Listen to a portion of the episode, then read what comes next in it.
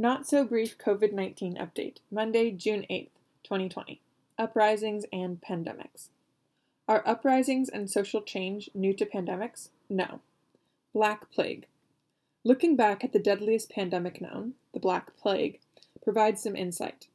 Although the plague cycled through Europe about every 20 years for 300 years, claiming the lives of about 20% of the population each time, it extracted its greatest toll during the first significant recorded outbreak, in the mid-1300s.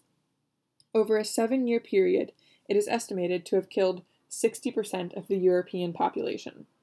As a quick aside, the plague is a disease spread by rodent fleas and caused by a bacterium, Yersinia pestis. The name Black Plague comes from the swollen lymph nodes, called buboes, that turn black.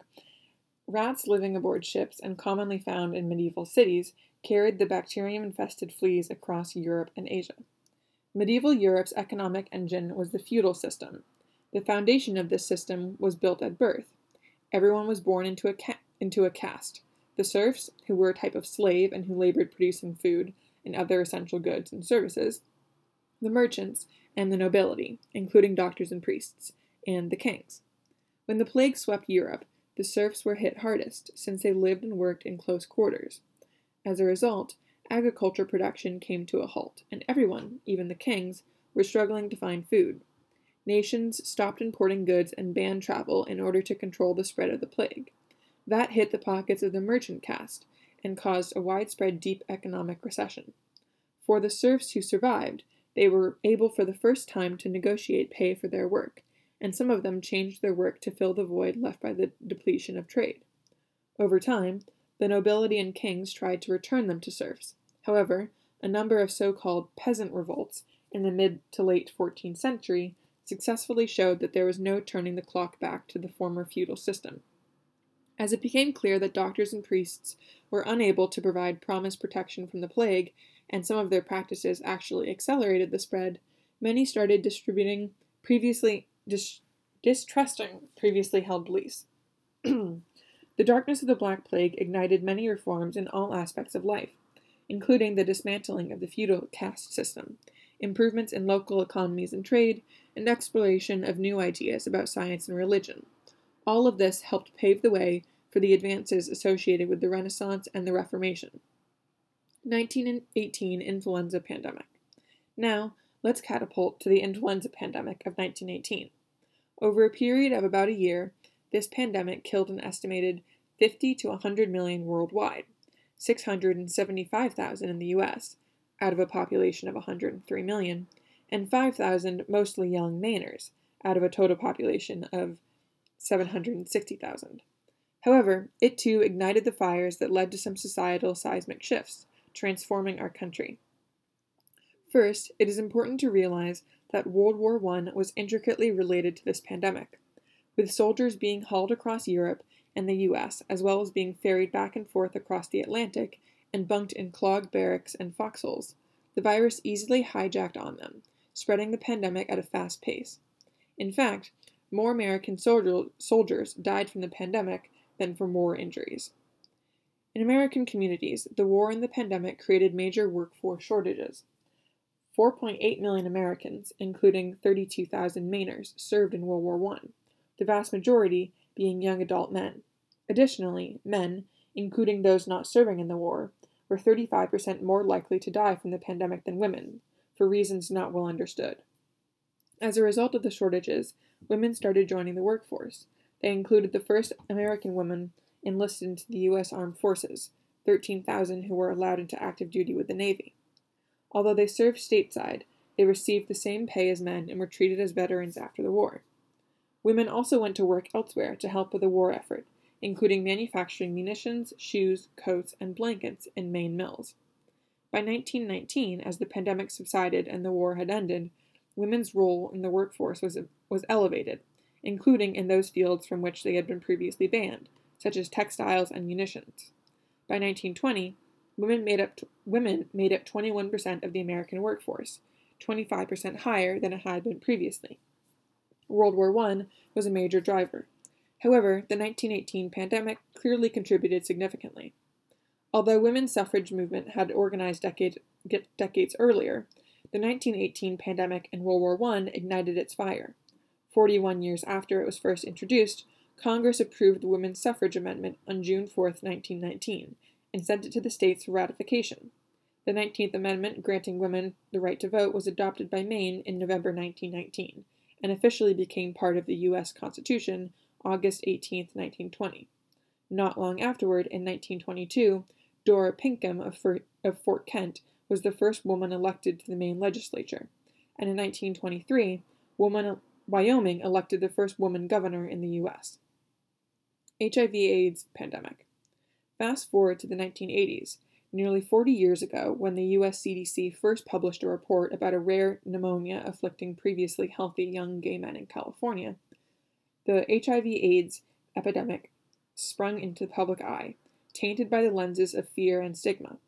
Fear grew because of its silent spread, especially among young people, and stigma sprouted because of the virus's predilection for gay men, others in the LGBT community, hemophiliacs, and others receiving blood transfusions, injectable drug users, and people of color. Despite its spread across the country and into diverse populations, it wasn't until 1985 that President Reagan even acknowledged the pandemic. As HIV/AIDS dispersed across the globe, the evidence grew especially strong that discrimination, stigma, and inequalities fuel epidemic spread. As people are marginalized, they are less likely to have access to or engage with effective prevention, education, testing, and treatment. They are less likely to disclose risk factors, such as their sexual orientation. These societal forces, such as discrimination and racism, have been called as syndemic, i.e. forces that additively increase negative health consequences. However, HIV/AIDS also gives us examples of how to successfully address these forces during an infectious disease epidemic. ACT UP, the AIDS Coalition to Unleash Power, Gay Men's Health Crisis, AMFAR, American Foundation for AIDS Research, GLAAD, Larry Kramer, who recently passed, Elizabeth Taylor, Elton John, Ryan White, and many others are just a few examples of organizations and activists who stepped up to address anti-gay discrimination and the epidemic. From overturning sodomy laws to obtaining funding for risk reduction strategies, e.g. needle exchange programs and comprehensive sex education in schools and communities, to building support for LGBTQ youth and young adults, to addressing marriage equality, activism related to the HIV/AIDS pandemic fueled diverse accomplishments, all strengthening equality and community.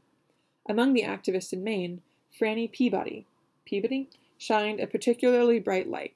As an 80-year-old grandmother who lost her grandson to AIDS in 1984, she stepped up, and for the next 18 years raised awareness and money for prevention and treatment of AIDS, as well as advocated for gay rights legislation. Serving as the Grand Marshal for the annual Gay Pride Parade in Portland for a number of years, she taught many that improving human rights was part of effective disease prevention and treatment.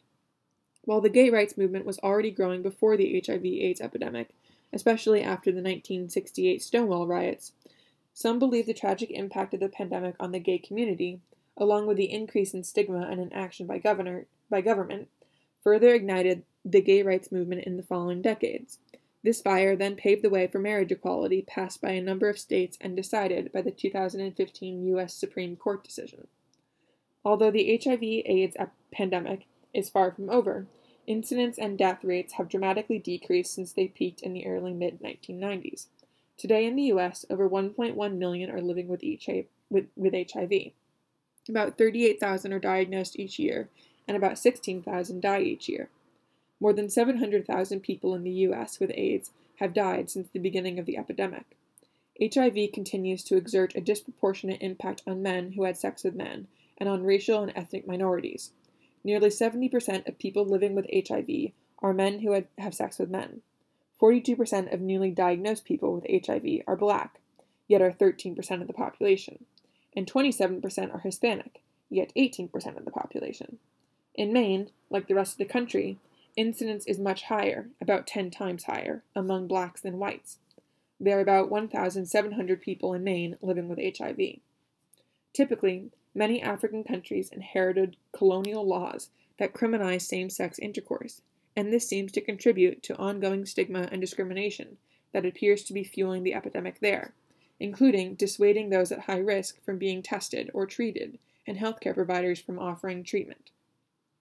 Today, the Black Plague led to the dismantling of the feudal caste system, including freedoms and increased quality of life for serfs, improvements in local economies and trade, and exploration of new ideas about science and religion. These transformations ignited the way to the Renaissance and Reformation. The 1918 influenza pandemic in the U.S. fueled women's rights, including the passage of the 19th Amendment, giving them the right to vote. The HIV/AIDS pandemic further incited gay rights, paving the way toward marriage equality. Today we face a pandemic with COVID-19, widening socioeconomic disparities that are rapidly increasing because of the pandemic, and raising awareness, restlessness, and indignation regarding racism in our country. The cumulative number in the U.S. with COVID-19 who are projected to die by the end of this month, 4 months into this pandemic hitting the U.S., represents one-fifth of the deaths HIV/AIDS has mounted in almost 40 years, and one-fifth of the deaths from the 1918 influenza pandemic that occurred over a year's time in an area when the population was less than one-third of today's. As with HIV/AIDS, racial and ethnic minorities, including Native Americans, blacks, and Hispanics, are disproportionately infected and severely impacted by COVID-19. For instance, Black Americans comprise 13% of the U.S. population, but 24% of the deaths from COVID-19. With the pandemic screeching halt to travel and trade, unemployment has surged to record levels not seen since the Great Depression. In grocery stores, nursing homes, and food processing plants, we have learned quickly who our essential service workers are, especially as they have fallen ill. Socioeconomic inequalities and racial, ethnic disparities have steadily worsened the last several decades, are now gaping wounds as the pandemic burns. It is no wonder that fires ignited across the country and the globe as we watched in shock as George Floyd gasped for air and was killed in broad daylight. Although there is a long, appalling legacy of such horrors, including Selma, Birmingham, Watts, Rodney King, Michael Brown and Ferguson, Eric Garner, Freddie Gray, Breonna Taylor. This time seems to be different. We hope so. Pandemics unveil the wounds of injustices in societies. They also ignite the fires of Renaissance and reform.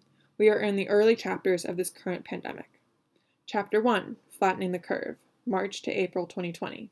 Chapter 2, Coexisting with COVID, May to June 2020. What will our next chapter be? As I stood, masked and distanced, in the back of a protest last week, I looked across a sea of energized and diverse youth. I realized that in some ways, they are the authors of the next chapter. Many were there to protest police brutality. Others focused on racism and injustice more generically. They were also trying to take precautions against the pandemic, including handing out masks and hand sanitizer, and they were providing free food and water to everyone. Fires are ignited. What paths will they lead to? Anyways, there's a bunch of links to all the things that my mom was talking about at the bottom of the post. There's like a ton of links. So if you are interested to read more or whatever, they're there. As always, stay safe and be well.